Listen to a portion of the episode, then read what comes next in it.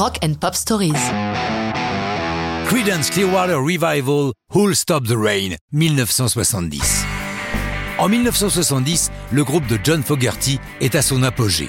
Leur musique simple, issue directement du blues, sans une trace de psychédélisme, est totalement à contre-courant de la production de l'époque. Peut-être est-ce aussi une raison de leur succès.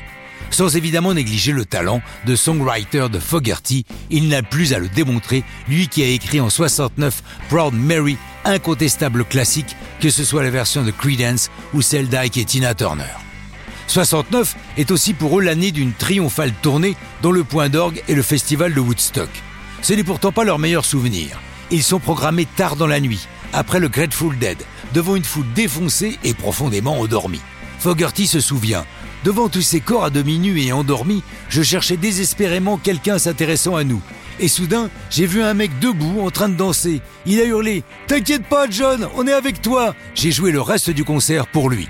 Mécontent des conditions qui leur ont été faites, le groupe refuse que sa prestation figure dans le disque ou dans le film. Il faut attendre la réédition du disque pour le 40e anniversaire du festival pour entendre leur passage.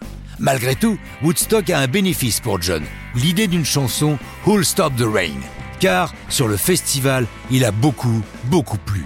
Les festivaliers patauchent dans la boue. Au-delà de l'anecdote pluvieuse, il compose une chanson politique. En pleine guerre du Vietnam, chaque jeune Américain peut être appelé sous les drapeaux pour combattre au nom d'une cause qu'il ne comprend pas. L'opposition à la guerre cristallise la jeunesse dans une remise en cause de la société, c'est l'émergence de la contre-culture. Dans Who'll Stop the Rain, Fogerty fait certes directement allusion au déluge de Woodstock, mais dans les derniers couplets seulement. Dans les autres, il apostrophe ceux qui nous gouvernent. L'une des phrases I went down Virginia, seeking shelter from the storm reste gravée dans la tête de Dylan, qui écrira quatre ans plus tard Shelter from the Storm. Musicalement, c'est ce que l'on classe dans le folk rock, même si celui de Creedence est globalement plus rock que folk. La chanson paraît au double single, Traveling Band sur une face et Who'll Stop the Rain sur l'autre. Le 45 tours va grimper jusqu'à la deuxième place du hit américain, car malgré leur succès, leurs chansons n'ont jamais été numéro 1, toujours numéro 2. Il faut dire que la concurrence est énorme dans ces années-là.